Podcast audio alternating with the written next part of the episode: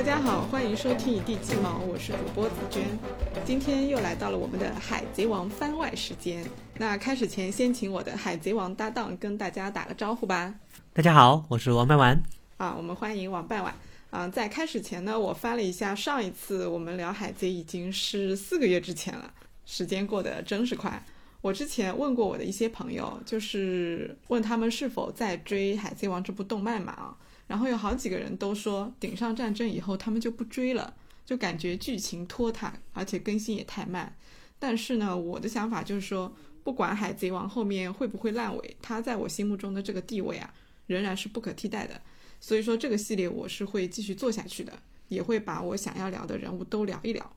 那今天我们要聊的人物是路飞，这个有主角光环的男人。本来我是想把明哥放到这一期来的，但是我发现这个。民歌它很多细节我记忆不太深，所以我还要再回去重新考一下古。这一期呢，就我们就先来聊路飞，但是我们下一期肯定是会聊民歌的，先把狠话放在这里。那我们再回过头来说路飞，路飞是我海贼里面最喜欢的人物。虽然呢，我也很喜欢索隆，但这两种喜欢不一样。索隆就是纯粹的喜欢，路飞呢，在喜欢的基础上，其实他还给我带来了很多。现实中的反思，也包括反思工作、反思我自己、反思跟身边的人的一些人际关系。其实他对我的这个影响还是蛮大的。对你而言，路飞，你有什么样的感受啊？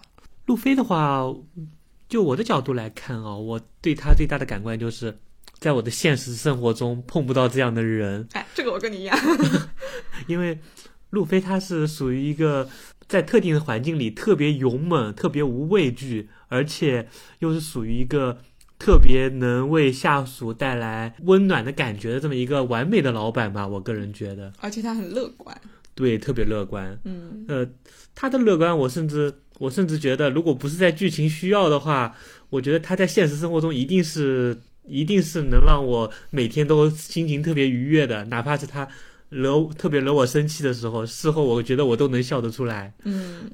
对，这个也是他很可爱的地方。所以说，就是路飞他身上的特质其实很明显的。我们随便提到一个人物，脑子里面立马就会有想到跟他有关的一些标签，对吧？就是能够概括出来，哎，路飞是给人一个什么样的印象？基本上大家对他的印象是差不多的，我觉得不会有特别大的偏差。对，路飞。在整体的整整个整个动漫里面的话，他是比较偏向于个人英雄主义比较满的，但是又不缺温暖的这么一个角色。就路飞这个形象吧，我个人觉得还是刻画的还是真的蛮具有真实感的这么一个超级英雄吧，我个人觉得是。嗯嗯，是的。所以我们今天聊路飞，因为他路飞身上的点实在是太多了。我们就挑几个他比较明显的，也吸引我们两个人的一些特质来聊一聊。呃，说到这个点，我是我比较想聊的是一个点啊，就是我刚刚有提到的，我个人觉得他真的是，如果他如果在现实生活中啊，他。真的是一个比较完美的一个老板的形象，嗯，哎，我真的特别惋惜，我在现实生活中目前没有碰到过这样的一个一个人。他应该，他如果出现在我的生活中的话，他应该是一个我特别乐意追随的这么一个人吧。嗯，我之前也想过这个问题，我当时呢，就是也想的，就是如果现实中有路飞这样的一个船长的话，我绝对是会拼了命的去追随他，他要做什么梦想，我就追随他。这样一想，反而就会导致我对身边的几个领导就特别的不满意，就就会引发这种对比情绪，其实蛮强烈的。后来我就觉得，这个到底还是动漫中的人物，就是他可能是我的一个理想。如果说我身边找不到这样的人的话，那我自己以后假如说做老板了，有做团队 leader 了，那我就按照他的方向去努力，但是不要把他这个人的因为优点太多了，去给别人下要求，这样其实会很容易有这种不愉快的情绪产生。嗯，对。就你刚才说到的这个点，其实我我我今天跟团队的小伙伴也有聊到这一个，嗯，就是呃，现在的很多老板，现在老板想要成功，很大的程度上就是他要学会给员工画饼，嗯，但路飞的话，纵观整个海贼王啊，我一直没有看到他给任何人去做画饼这么一件事情，嗯，他更多的就是在反复的强调自己的一个梦想，他一直在说，哎，我是要当海贼王的男人。然后提到谁是海贼王，哎，第一时间跳出来就说是我。然后他也没有给小伙伴做任何的暗示或者一些指示，说，哎，你你要先帮我完成我的梦想。反而他的整个团队的小伙伴每一个人都有自己不同的梦想，只是这个梦想相对来说比较都比较相近，这是我感觉这应该是他让小伙伴上船的一个标准吧？你觉得呢？嗯，对。那既然你聊到梦想的话，我们先来聊一聊路飞身上的第一个标签嘛，梦想，就把梦想这个聊聊透。因为路飞呢，他确实就是见人就介绍自己，就说我叫路飞，是一个要成为海贼王的男人。就是我觉得他每次这么介绍的时候，其实会有很多人露出这个鄙夷和不相信的这个神色。其实他看到了也就呵呵一笑。就是路飞他自己说了嘛，他为什么要成为海贼王？就是只有这样，他才能够成为大海上最自由的人。所以呢，我觉得换算一下，其实路飞的梦想不是海贼王，是自由。One Piece 是一个，就大家要去寻宝嘛。那个罗杰说，One Piece 是存在的，它是一个非常遥远的一个宝藏。那找到 One Piece。如果说路飞找到了 One Piece，它其实就意味着一路过关斩将，战胜了所有人。那战胜所有人就意味着他就是海贼王，对吧？他是最强的，对他最强的。所以呢，这个历程其实是他如果找到了 One Piece，成为了海贼王，就意味着他获得了自由。所以我觉得 One Piece 它只是路飞这个就是海上冒险的目的地的一个代名词。就对其他来说，One Piece 的意义是财富和宝藏，是非常实际的。但是对路飞来说，One Piece 意味着自由。但是呢，就是路飞最让我佩服的，不是说追求自由这件事情，而是他既追求非常遥远的那个自由，但是呢，他又把每每一天当下都过得特别的好。就他活在当下，努力在当下，也享受在当当下。他是我理想当中的一个完美的人的那个样子，就是他能够有理想，但是他。那个现实也非常的努力，所以我觉得这个是非常有魅力的一个一个品质。然后路飞他做到了。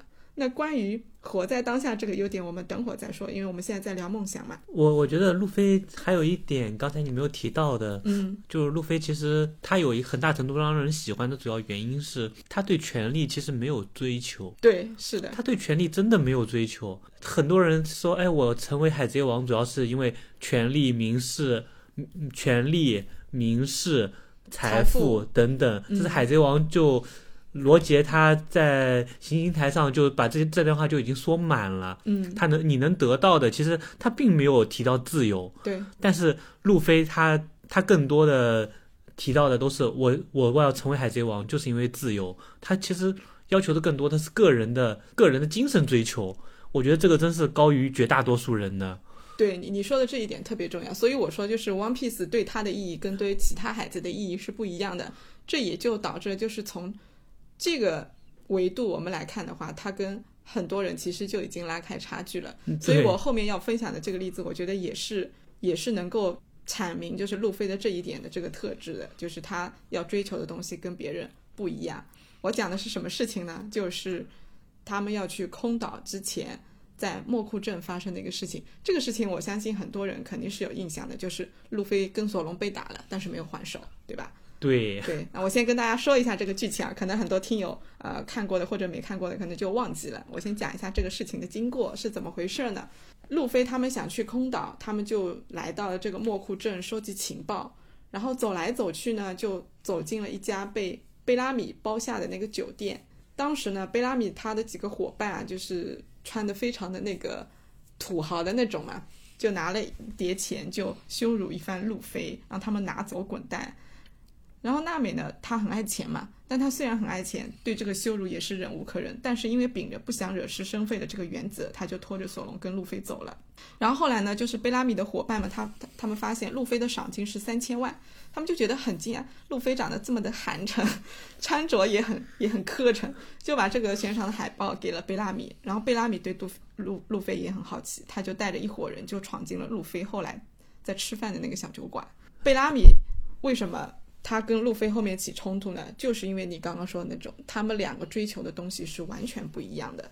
贝拉米他刚进那个酒馆的时候呢，他给路飞了一杯酒，路飞喝了下去，还说了一句，因为路飞很单纯嘛，他说：“原来大叔是个好人呀。”结果贝拉米一拳头就把路飞打趴下了。然后呢，因为娜娜美还是不想多生事端，就是趁着他们还没有打起来，他就已经感受到这个空气的紧张嘛，他就赶紧问掌柜说。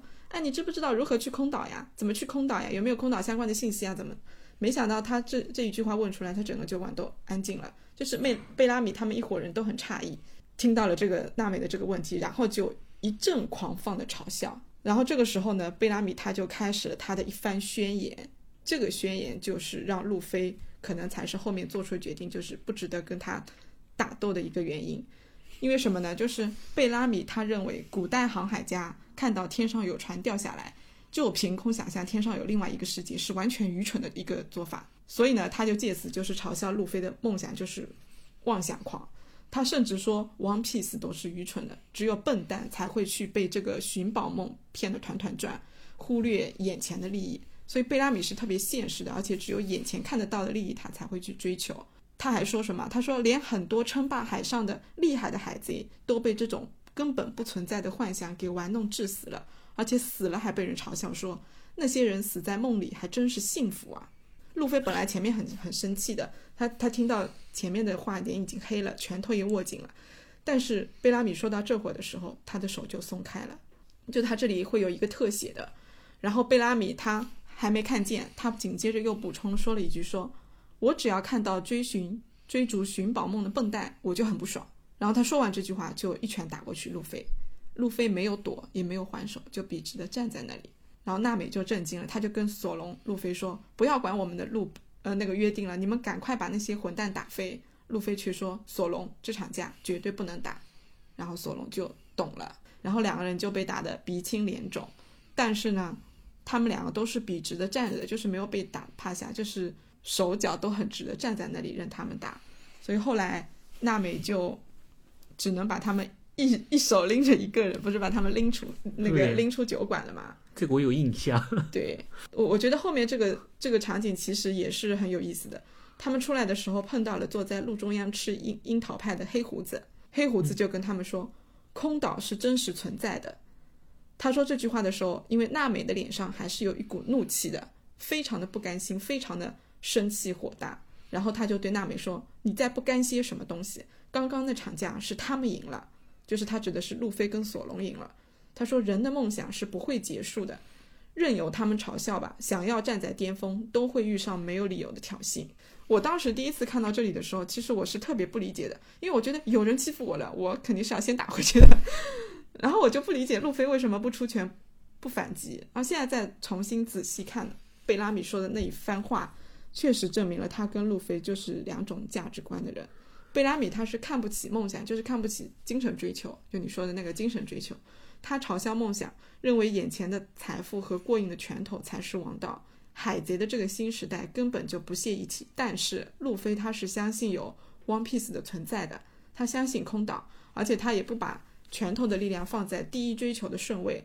所以这里也可以间接证明我前面说的那个话。我觉得海路飞的这个海贼王，他跟别人的海贼王是同一个词，但是不是同一个意思。他不是想要追求，呃，拳头和力量最硬，包括你说的这个权利，也不是他想要的。他也不想要财富，他只是想要这个自由。因为成了海贼王，他就能活得最潇洒痛快，而且他也是个很相信很多不可能的人。空岛就是别人认为的不可能，但他认为是可能的。所以我觉得路飞他。跟贝拉米是两个频道上的人，他根本就没法交流，虾虫不可语于冰嘛，所以他不选择出拳，只有他自己真的抵达了空岛，那才是向贝拉米证明他的那个才是正确的。但跟他对打绝对不是一个就是对抗的一个方式，所以我觉得路飞他有一种很强大的信念，就是他相信，他会去相信，他有一种勇气去追求。就是我我觉得空岛最后是不是存在？其实对他们来说，可能还不是最重要的。最重要的是，他相信空岛的存在，他愿意去为了那个相信去去努力去搜集信息。他相信那个指针朝上是是真的。我觉得这个才是最重要的。贝拉米他们看到了指针朝上，他们也不相信，他们甚至都不相信自己的眼睛，对吧？我觉得这个两个区别是非常大的。其实我感觉这一段更多的描述，他其实说的是一个现实主义和一个梦想主义的。这么一个一个对撞的这么一个过程，嗯，因为一个现实主义者，他的认知其实他的认知其实就在我眼睛能看到的地方，对，他的眼他的眼睛只能看到我眼前的海，他甚至说的夸张一点，就是他甚至不能远航，眼前的海不是海，他甚至不能远航，就是贝拉米后来真的是。跟路飞有有了第一次正面的交锋，嗯，然后被路飞说出来打服了以后，他才真正出海的，嗯，在在这个之前，其实这就我感觉那一场架，后来的那一场架，应该是他改变贝拉米的这么一个呃很关键的一个东西，要不然我们可能在后面呃在东方明哥手下也就不会看见贝拉米了，嗯他也不会成为那那个地方还算比较关键的这么一个人。嗯那在这个酒馆的时候，其实黑胡子和路飞是在同一条线上的。你可以发现，只要是相信，就在海贼王这个世界里面，核心的重点是你要相信梦想，你要真正有梦想，对，你要真正相信自己就能能想象到，但也不一定能达成的这么一个梦想是你可以追寻的，嗯这才是。这才是能推进你往前的这么一个道路。我觉得当时那场架能不能打，核心的原因并不是这个这个事情谁占理，更多的是我跟你打了这场架，我到是到底还有没有我这我这一份坚持？对，我打完了这场架，我还是不是真正还能追寻我这个梦想？我觉得这个是比较核心的。对他只要有一丝一毫的动摇，他他们后面都不会去空到了。对我，我所以你可以发现黑胡子在这里出现，出现以后，你会发现当现当场在的两个人，到后面都是能改变世界格局的这么两个人。嗯啊、一个是呃后期出现的一个大反派啊、一个是呃整整部主整部动漫的一个主角啊、他们在这个地方相会了。对，就是在这里啊，就是无关于立场，但是就真的很看重格局，就跟现，所以我一直说他是一个完美的老板嘛，嗯，就真正能像在这种状况下都还能坚定自己梦想，然后然后去恪守自己坚持的，那说实话，真的已经胜过现在绝大多数的人了吧？我觉得，嗯嗯，你你刚说到老板以及老板画饼，我们等会儿讨论一下嗯这个议题。我对这个议题也很感兴趣。我先说一下黑胡子，就是我我对黑胡子，可能我是站在那个草帽团的这个角度来看黑胡子这个人物的，所以我后面再看动漫一直往下追的时候，其实我是很讨厌黑胡子的，我觉得他身上匪气太重了。但是呢，在看到这个场景的时候，我对他是很敬佩的。就是他跟路飞，其实在某种程度上是有一样的追求的。我觉得他是一个值得尊敬的敌人，虽然说他后面用各种下三滥的这种手段去抢果实啊什么样，但是那个可能就是他的这个做人的品格问题了。但他在这个梦想追求这个层层面上，我觉得他跟路飞其实有有着你说的格局，他格局是有的。这个梦想背后，黑胡子又是为了什么？那可能就不知道了。至少我们知道路飞是为了自由，但黑胡子可能没那么简单。现在我们起码知道黑胡子他是相信这个东西存在的。其实我感觉在整个动漫里面，是否相信、是否有梦想，这是真的很关键的一个东西。嗯，真正相信有梦想的人，都是、呃都是在后期举足轻重的这些这批这些人吧。嗯啊，嗯，然后我们来聊一下那个老板画饼这个事情。你你对现在这个，就其实现在越来越多的年轻人对老板画饼这件事情是很反感的。你你你有什么样的看法吗？呃，老板画饼，我觉得可以说现在是很多老板嗯聚拢团队的一个手段吧。对，它变成了一种手段，是的。对，它是现在已经已经不是变成一种手段，它纯粹的就是一个手段了。现在，我觉得变成可能已经已经有点不太能符合现在的呃，已已经不太符合现在的实际情况了。它它就是一个手段，嗯然后而且他用的很纯粹，就嗯，团队的小伙伴都知道老板在画饼，这就是他的手段，但是老板还不得不做这件事情。我觉得这是不是一种内卷？嗯，老板之间的内卷，对他们用这个梦想的这个工具来来吸引他们想要的人才。对，然后我为什么说路飞是完美的老板？嗯然后在这个社会上，现在真的很难碰到老板画。现在社会上很多老板在画饼的时候，他的核心就是我的梦想，我要描绘给你，让你知道这个梦想是很有前景呢，是很有奔头的。你跟着我干，一定能把能把你的，比如说某些收入去提高。但是他从来没有考虑过员工真正想要的东西。他只是把社会上约定俗成的一些东西，加赋予到员工的身上。路飞他好就好在他的团队的小伙伴，你可以发现每个小伙伴他都会有自己自己各自的梦想嘛。比如像三智，他就想、呃找到欧布鲁，欧布鲁，嗯 像呃索隆，他就是想当天下第一大剑豪。嗯那那个娜美娜美他就想当航海士，想走遍所有的海。嗯像乌索普的话，他其实他的梦想就是想当海上的战士。嗯但路飞他一直在说我是想当海贼王的，我想当海贼王的男人，嗯我一直想去找呃王皮斯，他从来没有跟着小跟小伙伴反复的去说，哎，你们要帮助我完成我的梦想，对，而是他特别珍惜每一个人的梦想。他特我感你有这种感受吗？就是当当自己的梦想被尊重的那一那一刹那，其实说实话，他的感染力比画饼来的要更更具有感染力。对，就是我我去年在知乎上面回答了一个问题啊，嗯就是那个提问的人呢，他是九五后，他说他描述他那个问题是什么呢？就是他说现在越来越反感老板给他画饼了，他说感觉那些话听了没有力量，听了也没有就是满满的斗志那种感觉，然后问在上面问应该怎么办。我当时呢是分了两个维度来讲这件事情的，就正好在这里也可以跟大家分享一下。第一个维度就是这样的情况，老板是要背锅的，背锅，一个是你刚刚说的那个，就是他说我的梦想，你要帮我达成梦想，梦想达成了之后，我是拿其中的利益来分配给你们的。他其实是在把单一的这种价值观传输给他下面的员工，就啊，你们是要钱的，你们是要名钱利的，我的这个梦想能帮你们实现这个梦想，就目标就可以了，对吧？他是拿这个来去说服他们的。很少有人说我老板的梦想赚钱之后我要改变世界，或要我要我要改变某个行业怎么怎么样子的，你们员工跟着我干也能够在这里面实现你们的自我价值啊什么的，很少有人会这么说的。嗯，可能因为现在社会太功利了吧。对，然后这是其中一个老板要背锅的一个原因。第二个老板要背的锅是什么呢？现实中其实有很多老板他确实实现了他想要的一个阶段性的梦想、阶段性的目标，比如说。创业公司上市了，对吧？他可能原先承诺了一些骨干的员工，我要分给你股票，我要给你分那个分红。但是呢，有不少人，我觉得大家网上应该都能看得到的，就是他原先承诺的利益分配，他就找借口不执行了。在杭州就就有好几个公司是这样子，所以呢，就是可以说我们可以一起共患难，但是我不能跟你同享福。我觉得这真的是劣根劣根性。我我觉得就是因为这样子，大家看到多了，所以才会对这些行为感到厌恶的。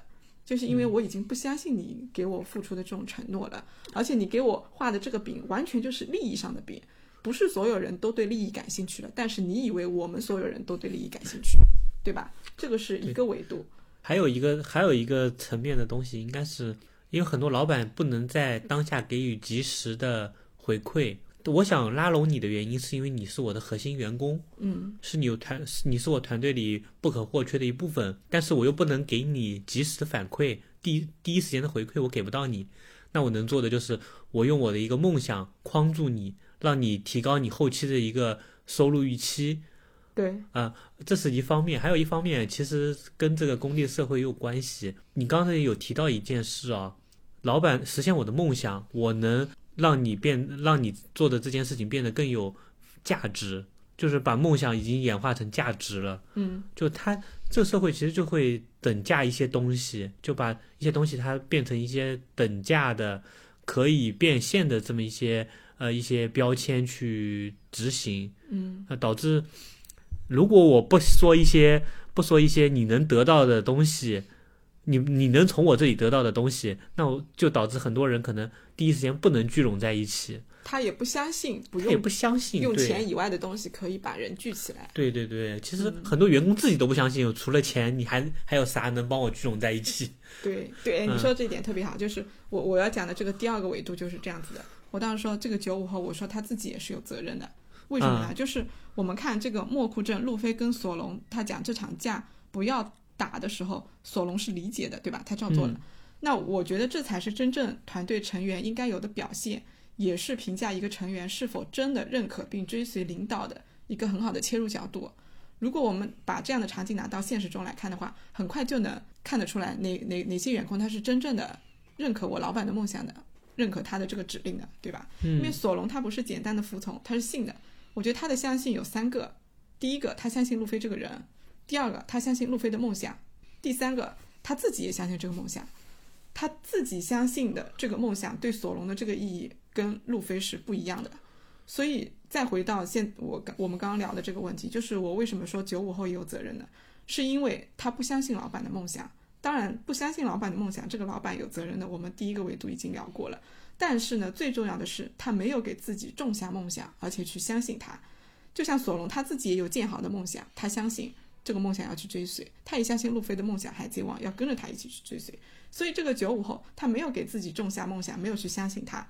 那一个没有梦想的人，在一个自己都不认可的老板的梦想下做事情，他怎么可能动力满满的，对吧？他是不可能有动力的。我们我们今天讲路飞，我我再再次想到这个问题呢，我就觉得，呃，还有一个维度是我之前没有想到，就是这个老板的梦想为什么不能刺激到这位九五后？其实你刚说的对，也有可能不对，就是这个。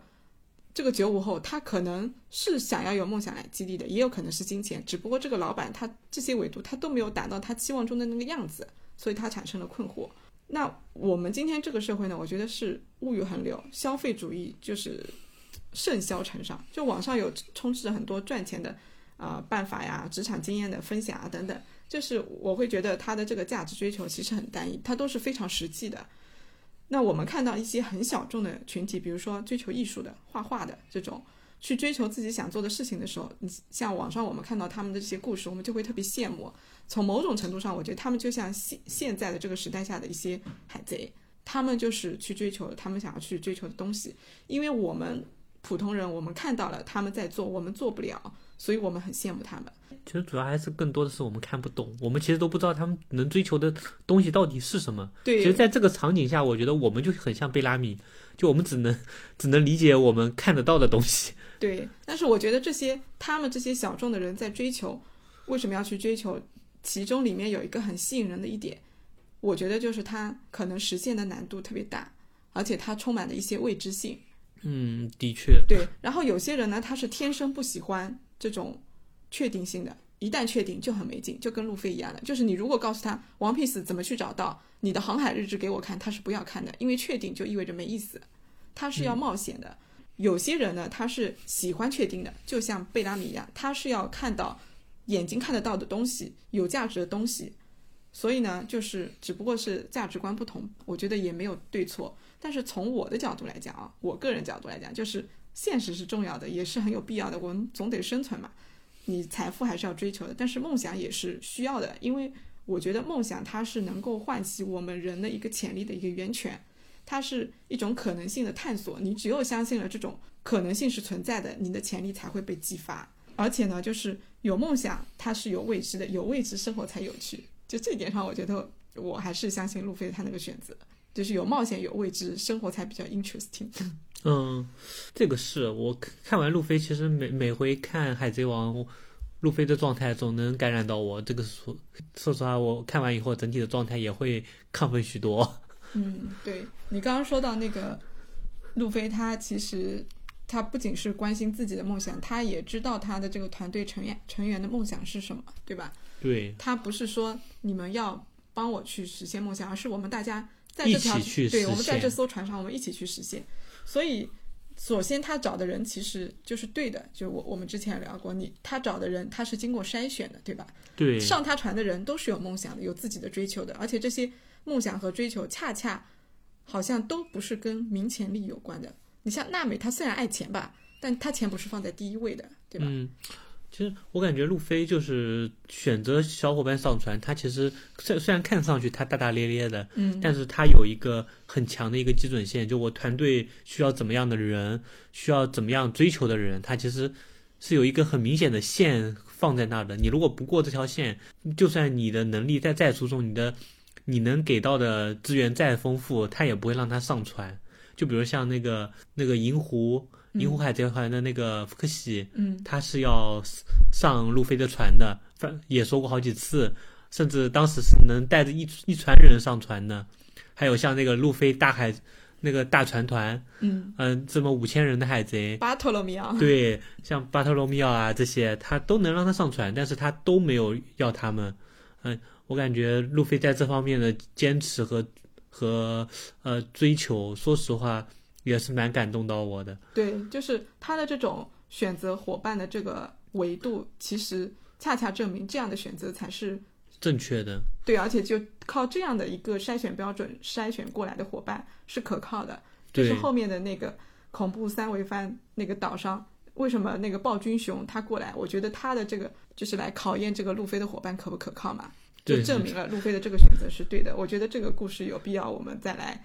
理一理，就是他索隆他吸了路飞所有的这个伤痛嘛，就是一个很好的证明。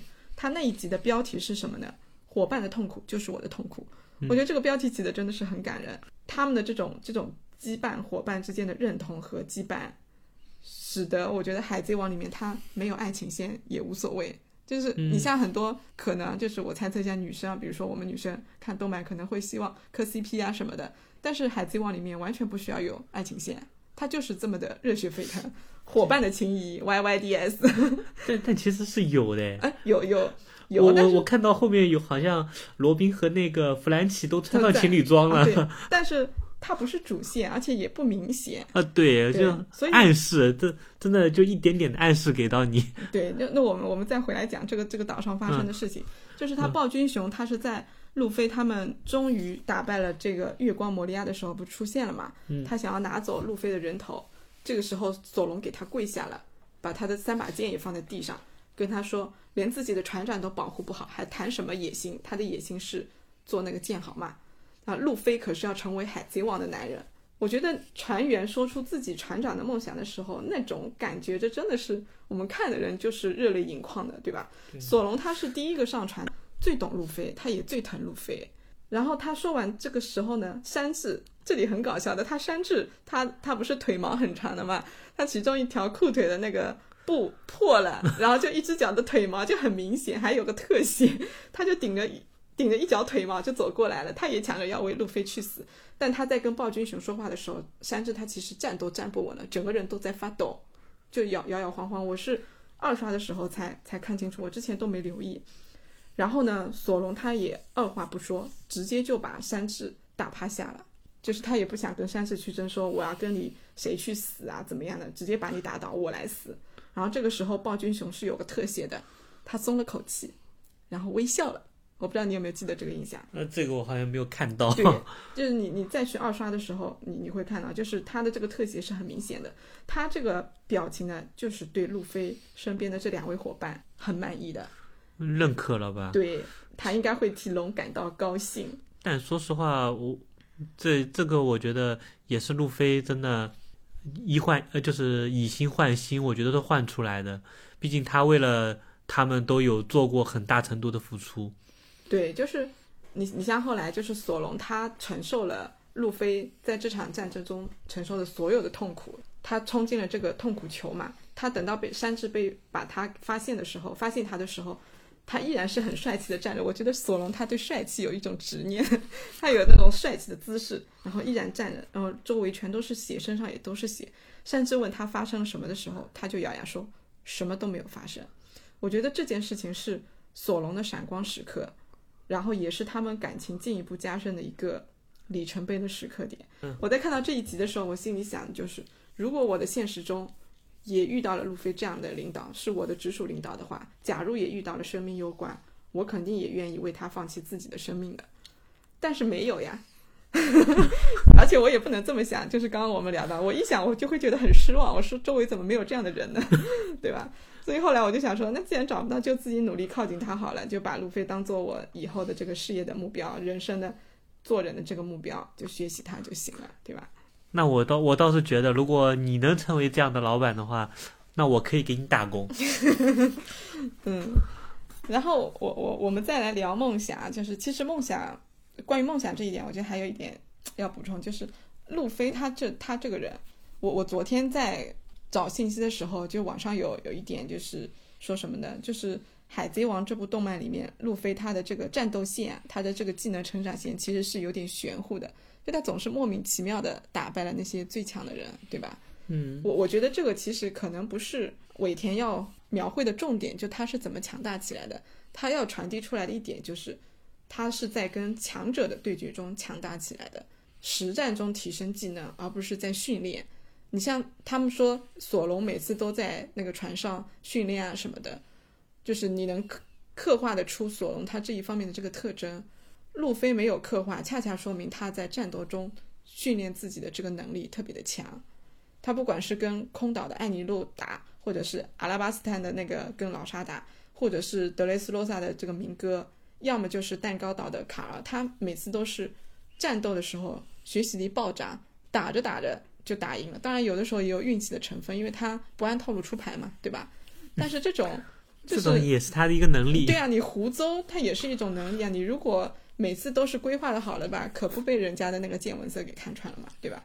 所以我觉得他每一次战斗，他就离梦想更进一步。提到这一点是什么呢？就是路飞他有梦想，但是他没有规划路线，他是把那个遥远的那个点放在那里，然后我就去做。至于当下我会遇到什么，我要准备什么，他是完全不知道的。反正兵来将挡，水来土掩。是对，在分析这一点的时候，我发现我我自己啊，就之前有一个很重的固有的思维或者信念，我相信很多人都有的，因为我已经跟在我之前跟其他朋友啊聊的时候，我也发现了这个思维是什么呢？就是我准备好了再去做，或者说我要去做 B 这件事情，我认为它必须要有满足 A 的条件，那我先努力的把我认为的这个 A 条件给它满足掉，我再去做 B，就这个是很多人的一个思维。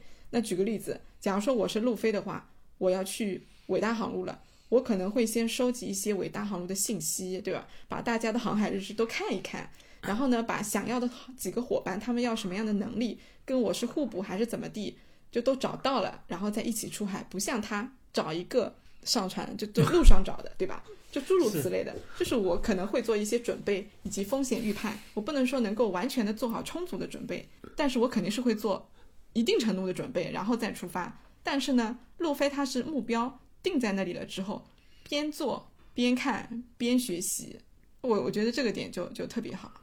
路飞这个点其实跟现在很多老板下指令的时候是很像的。嗯，路飞说我要当海贼王，我就出海。这要怎么要怎么当呢？要怎么找到 One Piece 呢？我不知道，我先出海。呃，对，然后像现在很多老板就是下指令，我要 K，我要找我要业绩增长，怎么增长的？反正我话说了，你去你去给我实现，你去增长。反正肯定是有办法的。对，肯定有办法，你给我去增长。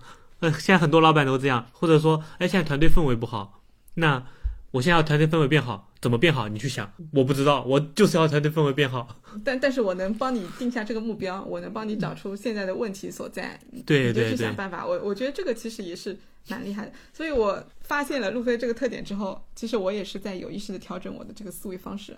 就是很多时候，当然预判风险是必要的，但是大多数情况下，可能我们设想出来的风险，我们设想出来的你要提前准备的这个预案和各种的这个先决条件，其实是假的，就是我们空想出来的，它不一定真实需要的。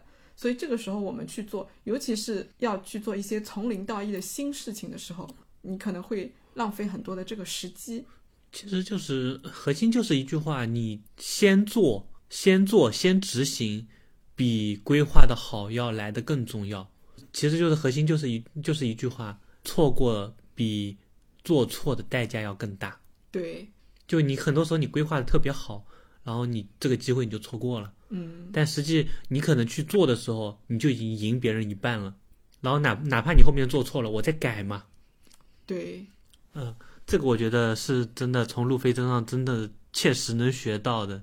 对，你知道吗？就是你像我们这个播客不是叫一地鸡毛嘛？嗯我去年十二月开始起的这个名字，然后我当时自己刚开始做的时候是单口播客，我零零散散的大概做了两三期，没有做下去，因为我觉得我想做成谈话类的，但这个名字想保留。那差不多到今年四月份的时候呢，我其实一开始我是有找另外的两个朋友一起做的，我当时跟他们说我的整个规划，我说要怎么更新啊，大概讲什么内容啊什么的，他们两个都不约而同的跟我说，你知道说什么吗？你有没有做市场调研啊？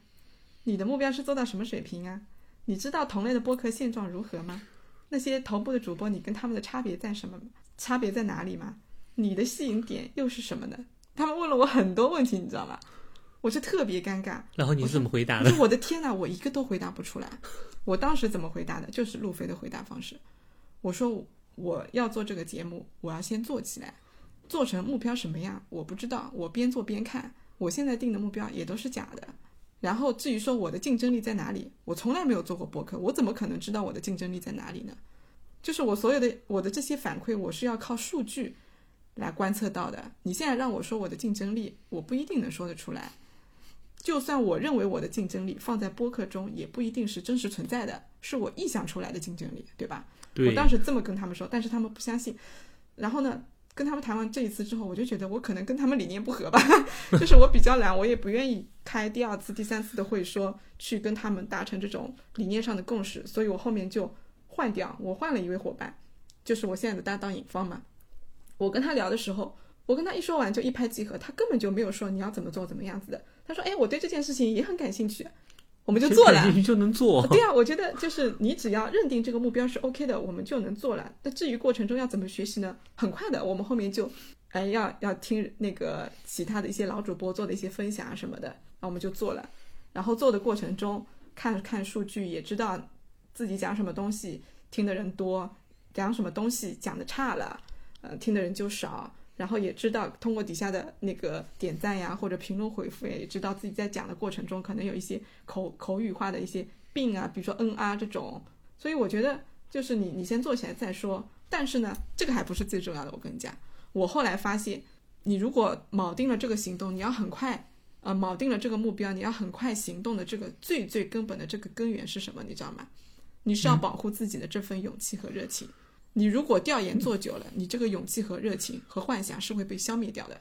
对，就是其实很多事情，你调研着调研着，其实这个兴头就过去了，对，兴头过去了，你就不要做了。事情没味道就很差。对，所以勇气和热情，我觉得它只有在行动中才会持续存在，嗯，你才会越做越有劲。你如果一直在准备着的话，你准备着准备着就算了，它永远在准备中，启动不了的，对吧？嗯，这好像这就跟以前。呃，有一个故事说和一个和尚想去想去海南，嗯，想去海南，然后他就起步了。有一个富家富家翁也想去海南，他在准备说要带这带那。几年后和尚都回来了，他说我已经从海南回来了呀。富家翁还在准备，他他准备的东西已经有三四个房子这么多了，但他就是没有迈出第一步，因为他总觉得还没有准备完全。对呀，是的。好，那我们聊完梦想，我们再来聊聊路飞的第二个标签或者品质——活在当下。对，我们前面也聊过，就是我我觉得我们在谈别人的一些品质的时候啊，为什么会对他这个印象深刻呢？就是因为我们自己没有，我觉得才会印象深刻。那路飞的这个活在当下，就是我没有的，所以我在看《海贼王》的过程中，我一直就会很注意到这一点。他活在当下呢，有两个表现。第一个就是他当下已经尽力了，所以死去也也无憾。我觉得可以完美诠释这一点的，就是罗格镇的砍头微笑，他上了那个刑台。对我，我再回去看的时候，我这一幕看得很仔细。就是路飞他什么呢？当时因为帽子他被吹到了这个罗杰的处刑台上，然后他就站在了上面去拿那顶帽子，戴上了帽子之后，看到了罗杰当初看到的风景。这个时候呢？很痛恨路飞的那个巴基一伙就追到了罗格镇，然后巴基的这个伙伴就称路飞不注意，用海楼石做的镣铐铐住了路飞的脖子。巴基就想要在这个处刑台上斩了路飞。我第一遍看这里的时候，其实我一点都不慌，我觉得这才第几集啊，他主角怎么可能死呢？肯定是会有人来救的，就是反正肯定是不会慌的嘛，对吧？但是我没有想到，就是看到了路飞封神的那个微笑。当时巴基他踩着他头上的草帽，问他还有什么话要说的时候，你知道吗？他路飞他是有特写的，就他的脸都变方了，气鼓鼓的，他大声的呼出：“我是要成为海贼王的男人。”然后底下所有的人都震惊了，就他临死前居然会说这样的话。然后索隆跟山治就拼命去救他，但是因为太远了，其实巴基一刀下去，路飞就没命了。然后路飞看到索隆跟山治他们离自己这么远，他其实就知道自己要死了。然后就跟他们说：“索隆、山治、乌索普、娜美、瓦利，抱歉，我要死了。”然后他说“我要死了”这四个字的时候是笑着说出来，就是他那个经典路飞微笑，眼睛眯起来，然后嘴巴牙齿露出来，就非常非常的路飞式的那个微笑，很纯洁。Smog 他是把一切都看在眼里的，他就很奇怪说：“他为什么要笑？他是知道自己会被救吧？显然不是。”他那一刻是知道自己，他是真的认为自己要死了的，他是接受了死亡而露出微笑的，所以 Smog 他也是因为这个微笑，我觉得他就是觉得路飞跟其他的孩子也不一样，你觉得是不是？是，我觉得他这这个真的很难，就是如果说我要被砍头了，我我的梦想还那么远，我才刚出海不久，因为那才五十多集，一般正常人都会遗憾吧？对啊，肯定会很遗憾的。就是我最多不愤怒，不大吼大叫，但是我是笑不出来的。因为因为之前我们聊过嘛，就是我说我对生命是很贪婪的，就贪婪的地方是在于，就我想活得久一点，我不仅想要活得久，而且我还想活得有质量。我我今年年初上课的时候，我碰到一位姐姐，她已经到了不惑之年了，就她经历特别多，她事业有成。他说，其实现在就算要离开这个世界，我也没有遗憾了。我当时听他这么说的时候，我是很惊讶的。我也跟他说，就是我是想要活得。有质量、有有长度的，因为我觉得我的梦想还没有实现，然后我现在也有信心我能实现梦想。如果说我可能在突然某一个瞬间要我离开这个世界的话，我现在理智上都还接受不了。嗯，所以我都想着我自己对生命的这种执念的话，我我我再次看到路飞他死亡前这个微笑，就特别的佩服，respect，就是。我们之前谈的时候，不是也谈到过这一点嘛？你说，路飞他这个苛求过程，释怀结果，我就感觉路飞不管做任何事情，其实他都特别的拼命。嗯，他真的是把能把所有的呃所有的那个过程都做到他自他自己能做到的极致。嗯，然后真的到结果的到结果可能不是那么理想的时候，其实他也没有特别的。如果当然是因为他自己啊，他也没有特别的惋惜，他觉得他都是可以接受的。对，那一份坦然，我说实话，呃，真的很感染人。这个也真的是，对，很感染人。然后我们刚刚说那个活到当，活在当下，其实除了这一点，还有第二个点，我觉得就是胜利后的狂欢，音乐、美食，就是该吃吃，该喝喝，该听音乐。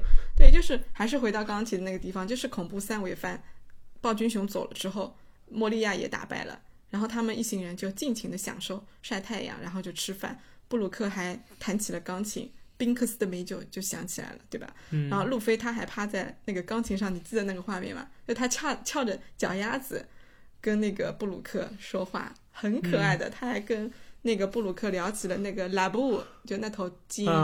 对，然后还说，嗯，我说啊，布鲁克，你会加入我们的吧？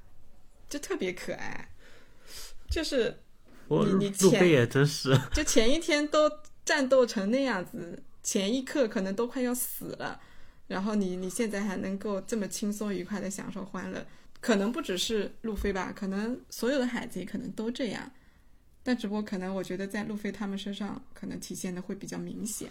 对，其其实我觉得路飞这一点真的，他不会去管我之前经历了什么，我我永远都是往前看。对。